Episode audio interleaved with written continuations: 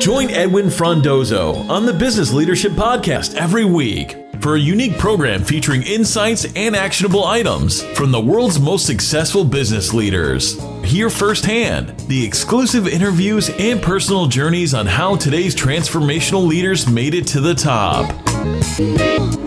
In the corporate world, achieving things sometimes means climbing the corporate ladder, right? And I would say to those young new leaders that always remember what your strengths are and what and what value you bring to your organization and become a leader through that versus I just want to lead people. This is the Business Leadership Podcast, and I'm your host, Edwin Frondozo. Welcome, welcome back. How are you doing today? Thank you for taking the time to join me. Today's episode is number 118, and my special guest today is my friend Scott Wu, the Chief Technology Officer at Compass Digital Labs. Scott oversees the technology strategy for the company and he leads a team of world class designers, product managers, engineers, and data scientists. Scott has more than 15 years of experience in developing the technology. First off, as the lead technologist at Bell Canada, he has also spent time building an internal consulting team at Allstream that drove internal business transformation projects. One of the significant transformations that he led was in the area of demand generation in marketing and sales. In our conversation, Scott and I talk about many things, but mainly we discuss the challenges of building and scaling a startup business which is embedded within a large organization we talk about how to maintain consistency in the process and systems when scaling up. And lastly, Scott shares the exciting future of technology within the food space. Today's podcast is brought to you by True Shield Insurance, Canada's most trusted insurer for entrepreneurs and small businesses. Thank you to those who have taken the time to subscribe, rate, and also leave a comment I really appreciate it. This latest one is from D Rock, which was left on Apple Podcast, and they write insightful, genuine, and ask questions that I'm thinking of. I love this podcast. Thank you very much, D Rock. I really appreciate your time. So when you subscribe, rate, and leave a review, I will read it out on an upcoming episode. Now, here we go.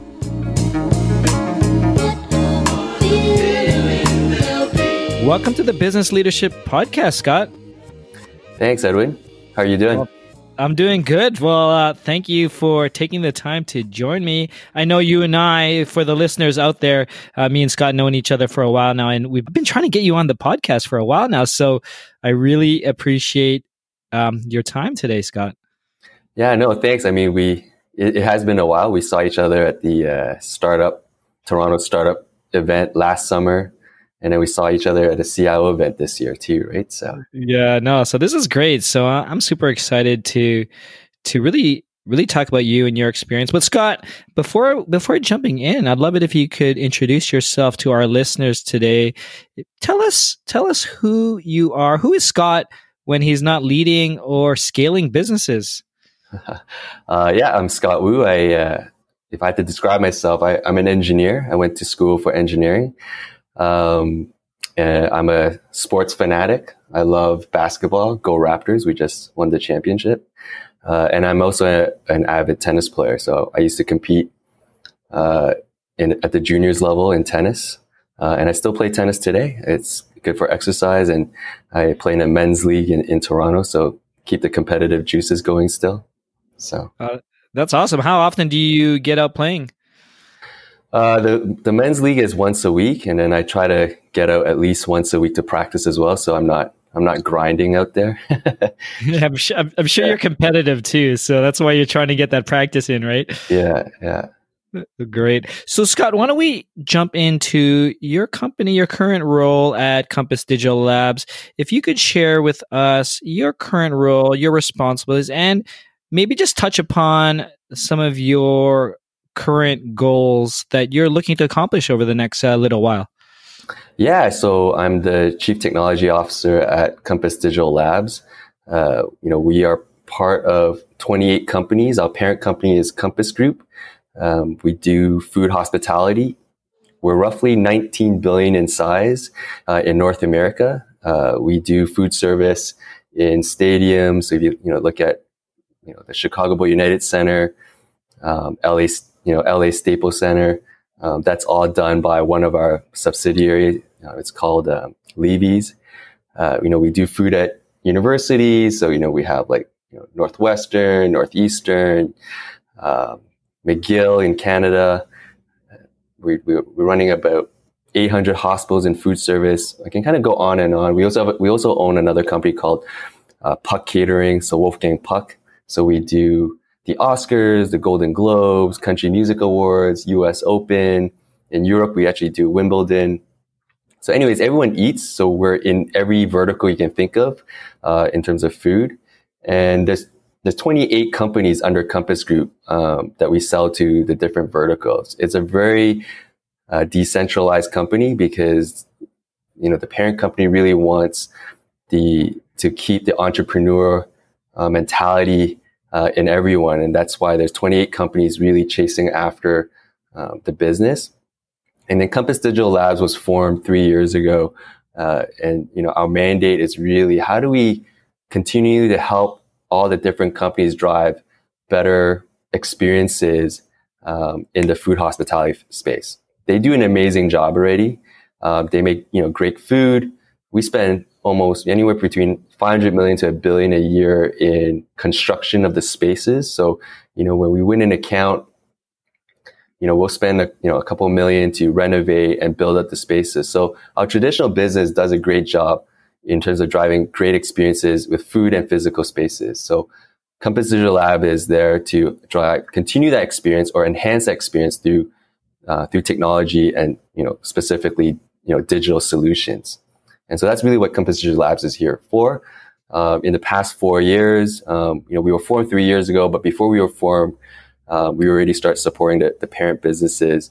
And um, I think over the last three years, we've, we've basically supported around a billion dollars uh, in sales bid a year. So, you know, over the span of CDL's life, um, you know, we support, supported over three billion dollars in sales bids, and you know, and we usually win about eighty-five percent of the sales bids right now. So, um, so that's really our mandate: drive better experiences and help help our organization continue to grow grow its business.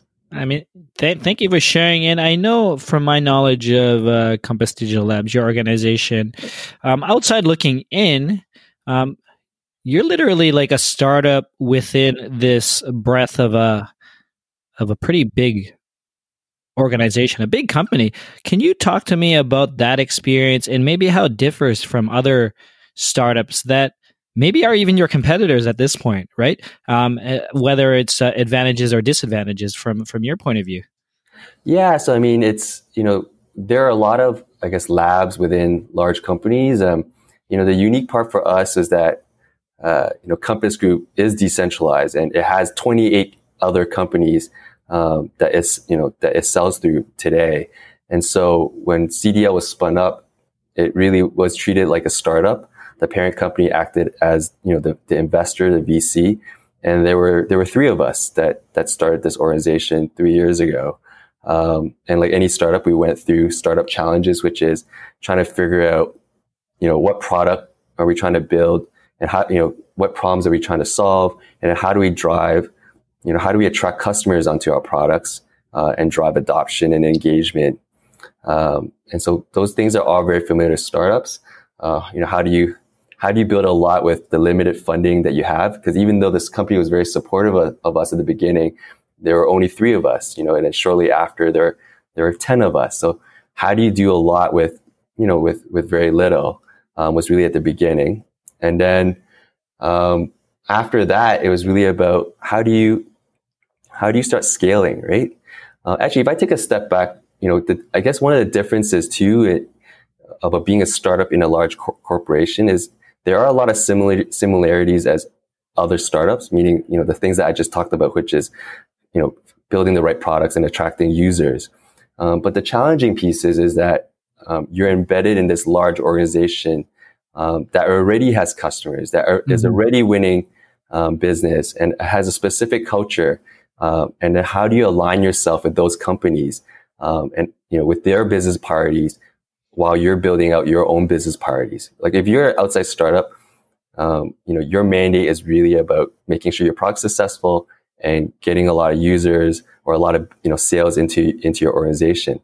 With us, we had to have that focus while still being aligned with with all the other 28 companies. So that that was a little bit of a unique challenge for us. Right.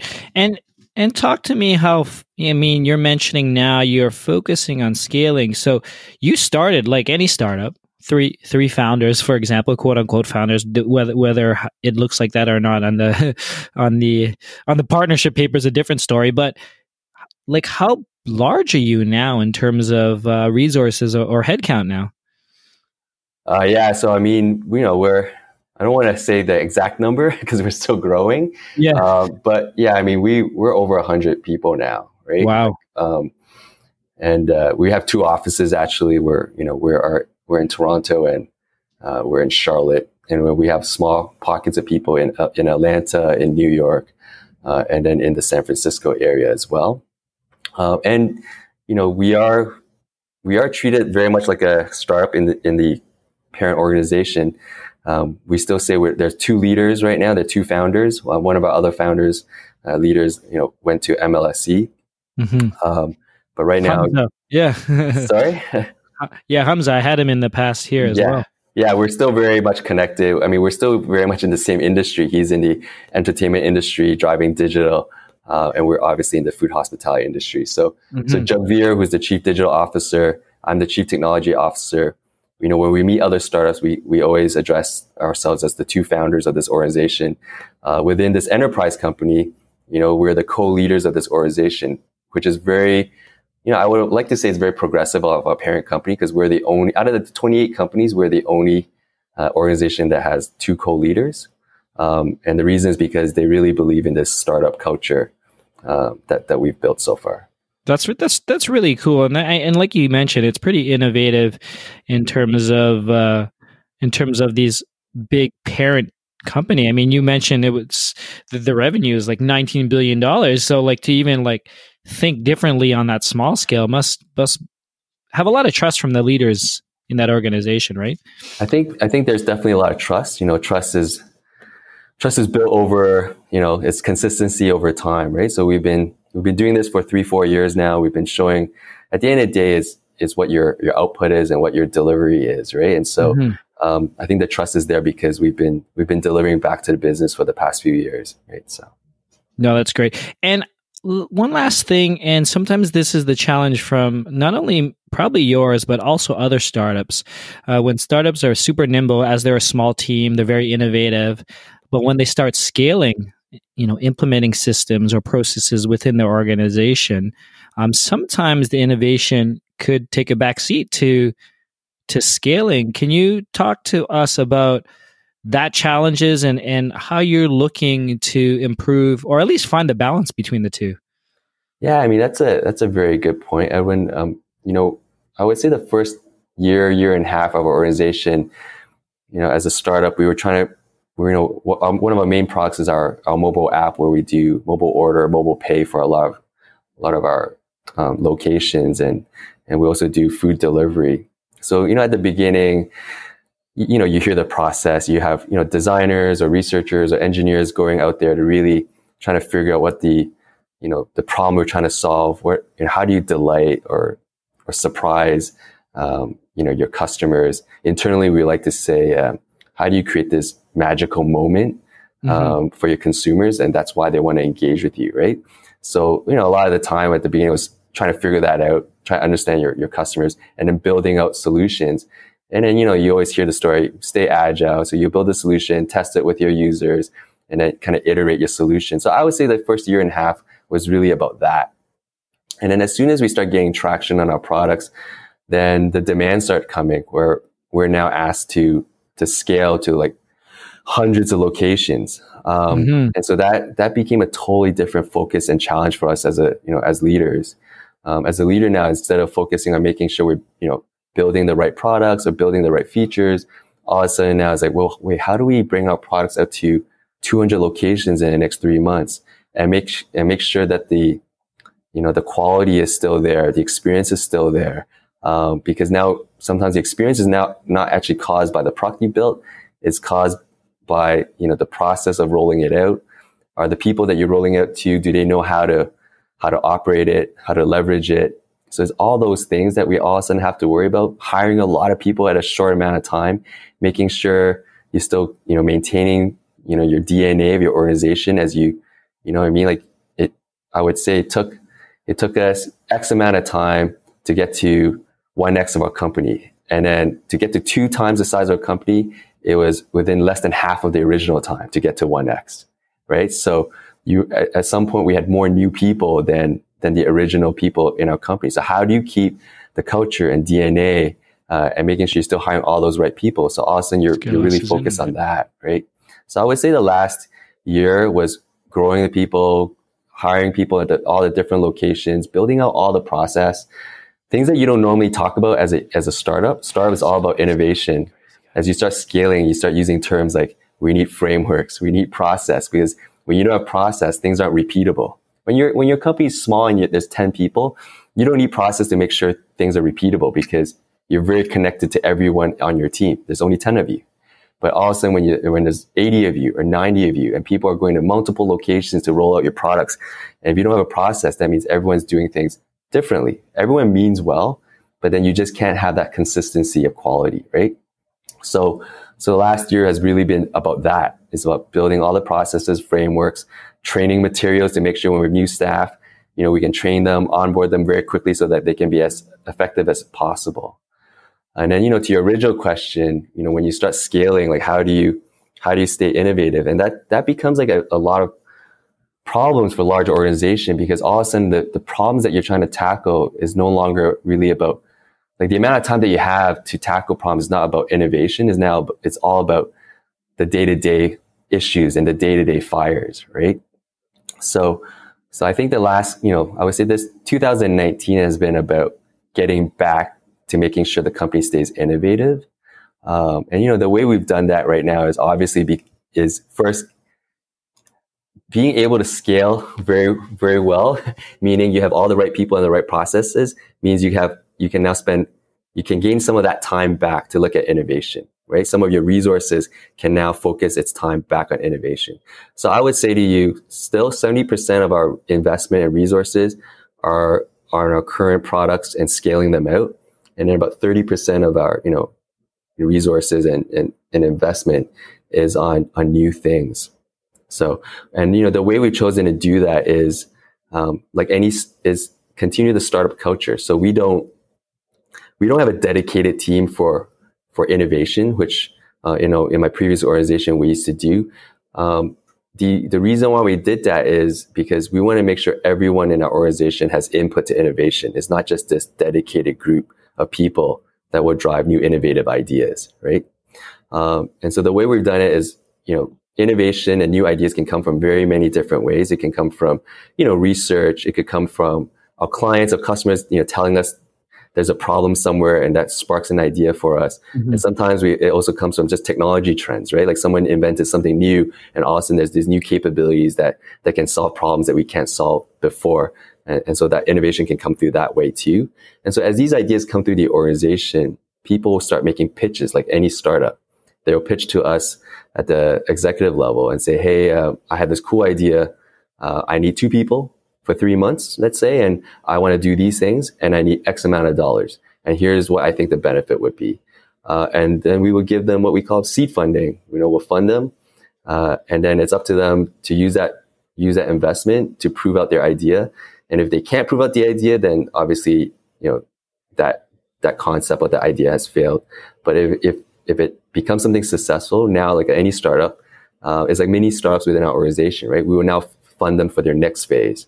You know, so we'll say, here's your next phase of, you know, phase one funding, or you know, in startup world, that's your Series A funding, right? So, mm-hmm. so we kind of had that same methodology um, as our company grew. That's how we started when we were three people.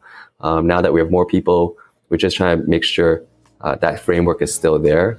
Um, but because we have more people, the idea should be we just have more innovation because there's more people coming up with new ideas, right? So.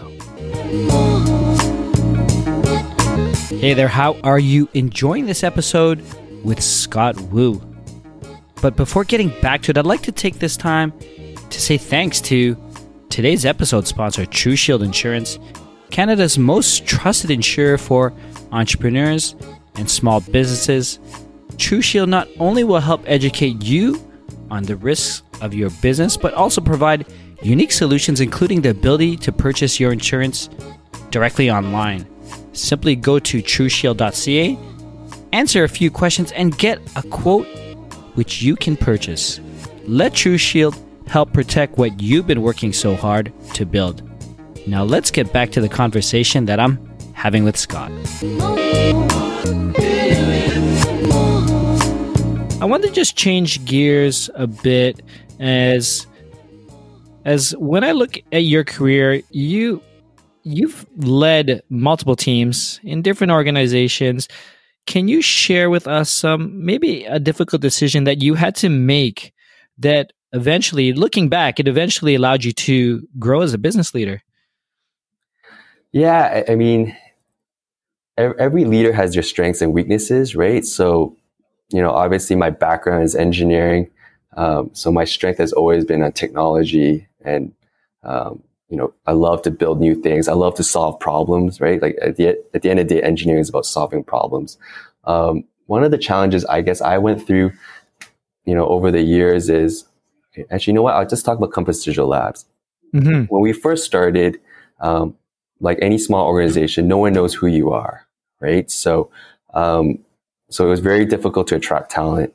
So, you know, we had, you know, we had to spend a lot of time, you know, presenting, you know, networking, getting our brand out there to attract people. And, and we would call it, you know, the phase one of the company's talent, right? And we are very thankful for these people because they helped us build a lot of products that we have, um, and, and helped us get to where we need to get to today. But the challenge, I think that some of the tough decisions that we, that I had to personally make was that while those talent was was really amazing and helped us get to where we needed to get to, um, they were, I guess, uh, there were some limitations in some of this talent, right? Mm-hmm. And as we grew, we needed other people with uh, other skill set. So sometimes it's it's it's hard to make that call to say when do you need to bring in someone else to help us out, right? Because one, you're very loyal to your current folks, um, and you want to give everyone the opportunity to keep doing new things and, and grow. But sometimes you have to make the decision to say, hey, you know what? We don't have that capability right now. Even though we think we do, I think if we bring in someone that really has that capability, we, it will really accelerate what we do. Right.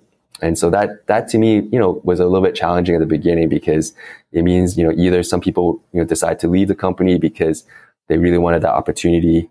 Uh, but we had to make a tough decision to say, hey, we want to bring someone else that, that can really help us to do that. Um, and so that that was challenging at the beginning. Yeah, and it sounds like, and I, I, I hear this a lot from whether they're the business executive or an entrepreneur, is really understanding. And what what I heard you say was understanding what your strengths are, um, and the challenges is knowing that and knowing when to bring people in, uh, almost as fast as you realize that missing uh, um, attribute that you need, right? Um, I'm wondering as as and I was just thinking about this, Scott, as your company is scaling now, and you're obviously looking to grow and build either leaders in house or bringing leaders in. I'd love it if you could share some insight into what you would tell someone who's going into their first management role or a leadership role like what tips would you give them or what what tips would you give scott going into his first leadership role yeah so i you know actually I, it, it's really a good question because sometimes when we meet with people you know and we say hey what are, you know what are, your, what are your career goals or what do you want to do in two three years and there will be people that will say hey like i really want to i see myself leading you know um, ai or mm-hmm. I, i'm really interested in uh, you know, mobile technologies and, and, and those are really good answers. But sometimes we also get answers where people will say, I really want to manage people or I really want to lead people. Mm-hmm. And, and the feedback we always give is that you should always figure out where you want to be in your career, meaning like, how, how, do you, how do you be passionate in your, in what you do? Meaning like your goal should never be, I want to lead 10 people because your goal should be, I want to solve an issue, uh, or I want to, I really want to become an AI expert to solve, you know, this problem. Because that, if, if you're passionate about that, I think leading people would, would come naturally. Because mm-hmm. if you know what problems you're trying to solve as, as a technology leader anyways, right? I think, I think because it's hard for you, someone to just be passionate about, I guess like the answer is like, you gotta be passionate about what you do, right? Because I think it's hard to be, for someone to say, I'm passionate about leading five people. But you do definitely hear someone say, I am so passionate about artificial intelligence. And I have a team of five people that helps me solve problem X, Y, and Z. Right. So I think, you know, for new leaders, because, you know, a lot of leaders are all type A personality, you know, they all want to achieve things. And especially in the corporate world, achieving things sometimes means climbing the corporate ladder, right? And I would say to those young new leaders that always remember what your strengths are and what and what value you bring to your organization and become a leader through that versus I just want to lead people. I don't know if that makes sense, Edwin. No, I love that. I mean, it's and from what from what what I'm hearing is is really become that subject matter expert. Be passionate about the topic you're in, or be the best person you are in terms of the role that you're you're in, and then people will follow you um, naturally. And and that's what I'm hearing for. And I guess uh, to continue along that line, Scott, I'm wondering as maybe you've grown and been passionate in, technology um, and you found yourself in these type of leadership roles. I'm wondering what are the type of things that you did to either retool yourself or upskill yourself to continually to grow and become that effective business leader? Because as you said you didn't maybe you didn't go into it saying i want to be a good business leader but now you're a business leader and pretty successful at it. So i'm wondering you know what advice can you give in terms of what you've done to grow yeah, I, I think I think one is just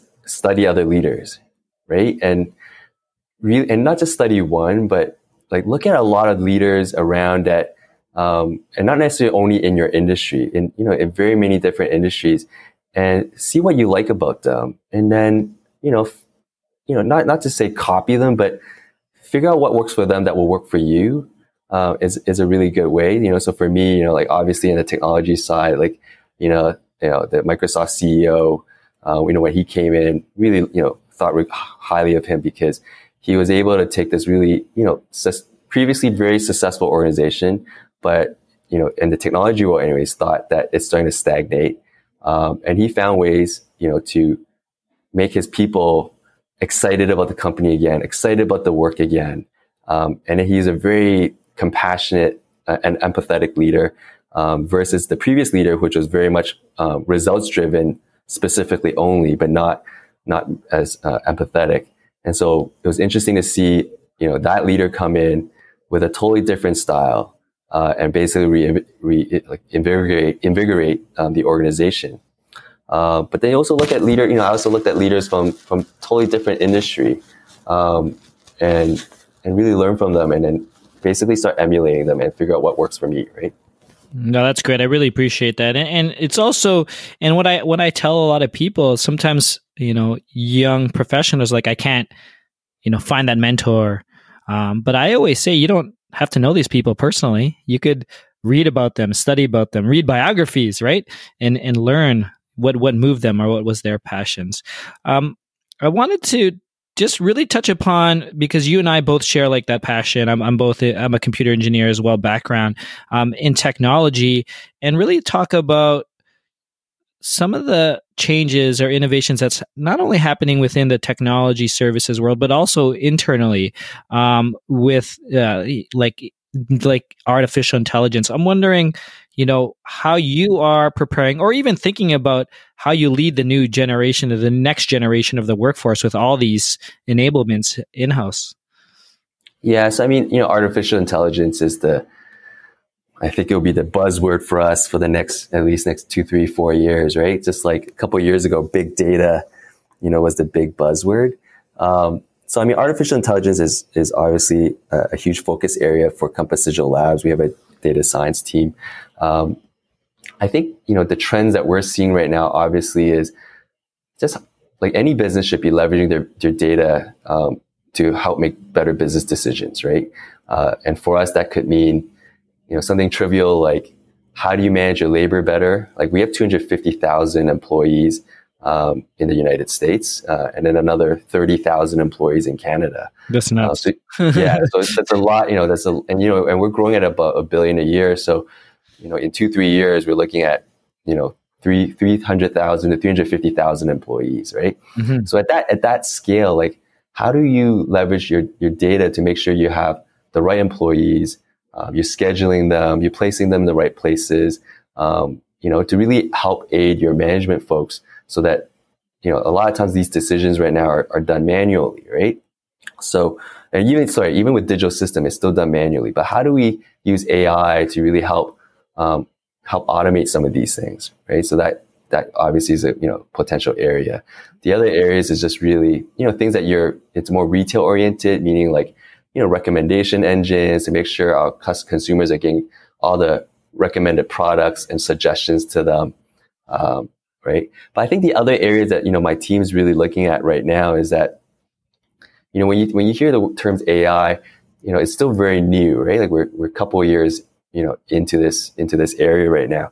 So, you know, you'll hear things a lot right now where people would say, you know, in order to be very effective in AI, you need to have a lot of data, right? right. Which is very true. You know, people will say, hey, you know, having a very, you know, sophisticated AI algorithm is not as important as having the volumes of data. And that's why there's a lot of people saying that China, you know, China will be a big player in AI because the number of people that they have will help generate a lot of data so that they can train, you know, train their AI algorithms, right? But if if that's the only way AI would be successful, then that means AI can only be leveraged in government or large companies because these are the only places that will have large amount of data, right? So I'll give you an example. Mm-hmm. If, if we if we want to leverage AI right now, for example, to to do quality assurance for our food, um, meaning like we want to make sure uh, instead of having a human person inspect that the food looks good before we roll it out, mm-hmm. you know, we, we have a camera that you know an AI that watches it. Uh, we need to train it, right? We need to write an algorithm to do that. But if we use the um, the idea that you need a lot of data, then we would never have a great algorithm because yeah, our business, the intent of our business is always to make great food. So we don't have a lot of scenarios where we have, you know, food, bad food. Right. So that means I don't, that means I don't have a lot of data to train the AI to detect bad food. Right. right. So, so then how do I, how do I build an AI algorithm now that can, can do that? So I think for us and probably the trend for, for AI, you know, in the industry in general is like, how do you now build like these smart AI, you know, systems, um, that doesn't have access to like volumes and volumes of data, but can use the data that it has and, you know, some sort of inference, um, you know, to make the right decision, right? So that that's an area for us that we're really focused on right now. I mean, that, and that's really interesting. I really appreciate sharing that very specific example. I mean, it's it's even what I think about um, a lot in terms of when you know just in discussions with other business leaders and and the trends and everything going. Um, I know, I know, we're rolling along in this conversation, and it's going, it's going amazing. Scott, you and I could probably talk forever, but I wanted to, before we slowly wrap up, I'm always fascinated to know what my guests uh, are currently doing in their lives. Um, so, if you could share uh, with us maybe some type of new system or hack that you've recently implemented, it's either personally or within the business that that has helped you um, significantly. Uh. Something that, I mean, you know, I guess I'll just stay in the, you know, in the same vein of artificial intelligence. Um, you know, for us recently, in, like internally, we used to have to do really mundane things like, like categorizing, um, you know, our products, uh, and categorizing, I don't know, like, we have, you know, thousands and thousands of SKUs, right? So you can just imagine people, we have like tons of people that would just data entry basically. Yes. Um, so this was not this was not the intention of our of our data science team, but basically as we were building out tools and and our own data scientists had to like label and, and, and label all these products. Um, yeah, over basically a weekend, these guys you know built a self learning uh, algorithm um, to start labeling all these products based on the name, based on like what it looks like. Um, so that has been you know it's not used anywhere else outside of CDL. Um, but it's something that has really brought um, you know, made the work a lot easier for our, for our own employees, right? Well, I love that hack in terms of like just making everyone more efficient. And who knows how the hours that you're saving at this point. Yeah. um, fun question, Scott. If I were to ask any of your team members, current or past colleagues, peers, what's the best leadership quality that you possess? What do you think they would say? I, I hope, I hope they say, um, I'm very passionate at what I do. Because I think that just rubs off. Like there's obviously there's a lot of other leadership qualities I hope that I possess, but mm-hmm. I think a lot of people work here because I am very passionate about what I do. I'm, you know, I'm in here every day because I, I truly enjoy it. Um, and I, that rubs off. I think that rubs off to, to my team, right? And, and then they as leaders also are very passionate at what they do. And in turn, that rubs off to their teams as well. That's great. So what else is going on in your world? Do you have any other projects, initiatives, or anything personal or fun that you are super excited about, maybe maybe losing sleep on? Uh, I mean, I don't want to talk about too many things within within the company because some of the stuff is you know we're, we're working on right now and it's not out in the market yet. But um, I would just say in terms of our food industry, the, the exciting part is like if you look at the amount of investments in the food industry in technology, it's been growing exponentially. Like I don't know if you know this stat, like just 10 years ago, um, you know, like 2009, uh, the amount of VC investment in technology in the food space was about 50 million, I think. Wow. Um, last year alone, in the, and so, and this is in the United States and, and in North America. Last year alone, $3.5 billion was invested um, in just a couple of delivery startups. So Postmates, DoorDash. Um, you know, like DoorDash, I think already raised a billion dollars um, in funding. So there's just a lot of money in in technology and in food space. Um, so that's definitely one is exciting for us um, being in the food, you know, technology and food space. But the other thing is, just it also means it keeps us on our toes, right? Because um, everyone's starting to realize now that the food space is a huge market. Everyone eats, right? People eat two, three meals a day everywhere. It doesn't matter which vertical you're in or doesn't matter where you live. Everyone has to eat. Uh, and so there's just a lot of money placed there. And I would say this past year and a half, just a lot of focus on delivery. So you'll see, like, you know, Amazon just released their, their drone, their new drone delivery vehicle, right? And right. That's, um, you know, DoorDash, you know, or Postmates have their robotics autonomous delivery. So there's just a lot of focus there. So for us is really trying to understand how does delivery, you know, how does delivery really work in our in our space, right? No, that's great. And before we end, Scott, can you share any final thoughts, observations, ideally some type of actionable item that you could share with the growing business leader who is listening today? Um, I think I think it's just you know finding the right people it, you know, it seems very obvious, but you know, we, you know, since the Raptors won, just use a sports sports analogy, right? Like if you look at sports teams, it's it's always about getting the right players on your team, either through drafting, so you know, drafting new players. So make sure you have a great, you know, bench program to hire new young talent into your company. Uh, you know, sports team trade players. So you know, fortunately, we don't we don't trade trade employees, but sometimes it's you know, like I said to you, like, so the toughest decision as a leader sometimes is is also making sure you know, the wrong people or the, you know, the people that are not in the right fit are, are not in your organization, right? So, uh, and then making those decisions very quickly because no one likes, you know, these are tough decisions. Uh, so make it quickly and, uh, you know, don't let it affect your organization, right? That's great. Scott, really appreciate your time today. Can you tell us where we can find more information about you, Compass Digital Labs, or anything else you'd want to share today? Yeah, I mean, Compass Digital Labs website is just compassdigital.io. Um, you can just find me on LinkedIn. Um, that's just Scott Wu. Um, I also have uh, on Instagram as well, which is just Scott uh, Scott Wu underscore CDL. Uh, so you can find me in those places. Scott, it's been an absolute pleasure. Thank you for joining us on the Business Leadership Podcast. Thanks, Edwin. It was nice chatting. That's it, biz leaders. Thank you for taking the time to join me on the Business Leadership Podcast. This was episode 118 with Scott Wu. If you want to learn more about Scott, Compass Digital Labs, or anything else that we discuss, please go to thebusinessleadership.com slash 118. Join me on my private Facebook group where I will discuss this episode, answer your questions, and connect you with other like minded business leaders. Simply search for the Business Leadership Group directly in Facebook. And lastly, thank you to today's sponsor, True Shield Insurance, Canada's most trusted insurer for entrepreneurs and small businesses. If you haven't done so yet, please subscribe, rate, and leave a comment on Apple Podcasts or wherever you're listening today. Thank you again. Edwin signing off. Thank you for listening to the Business Leadership Podcast at thebusinessleadership.com.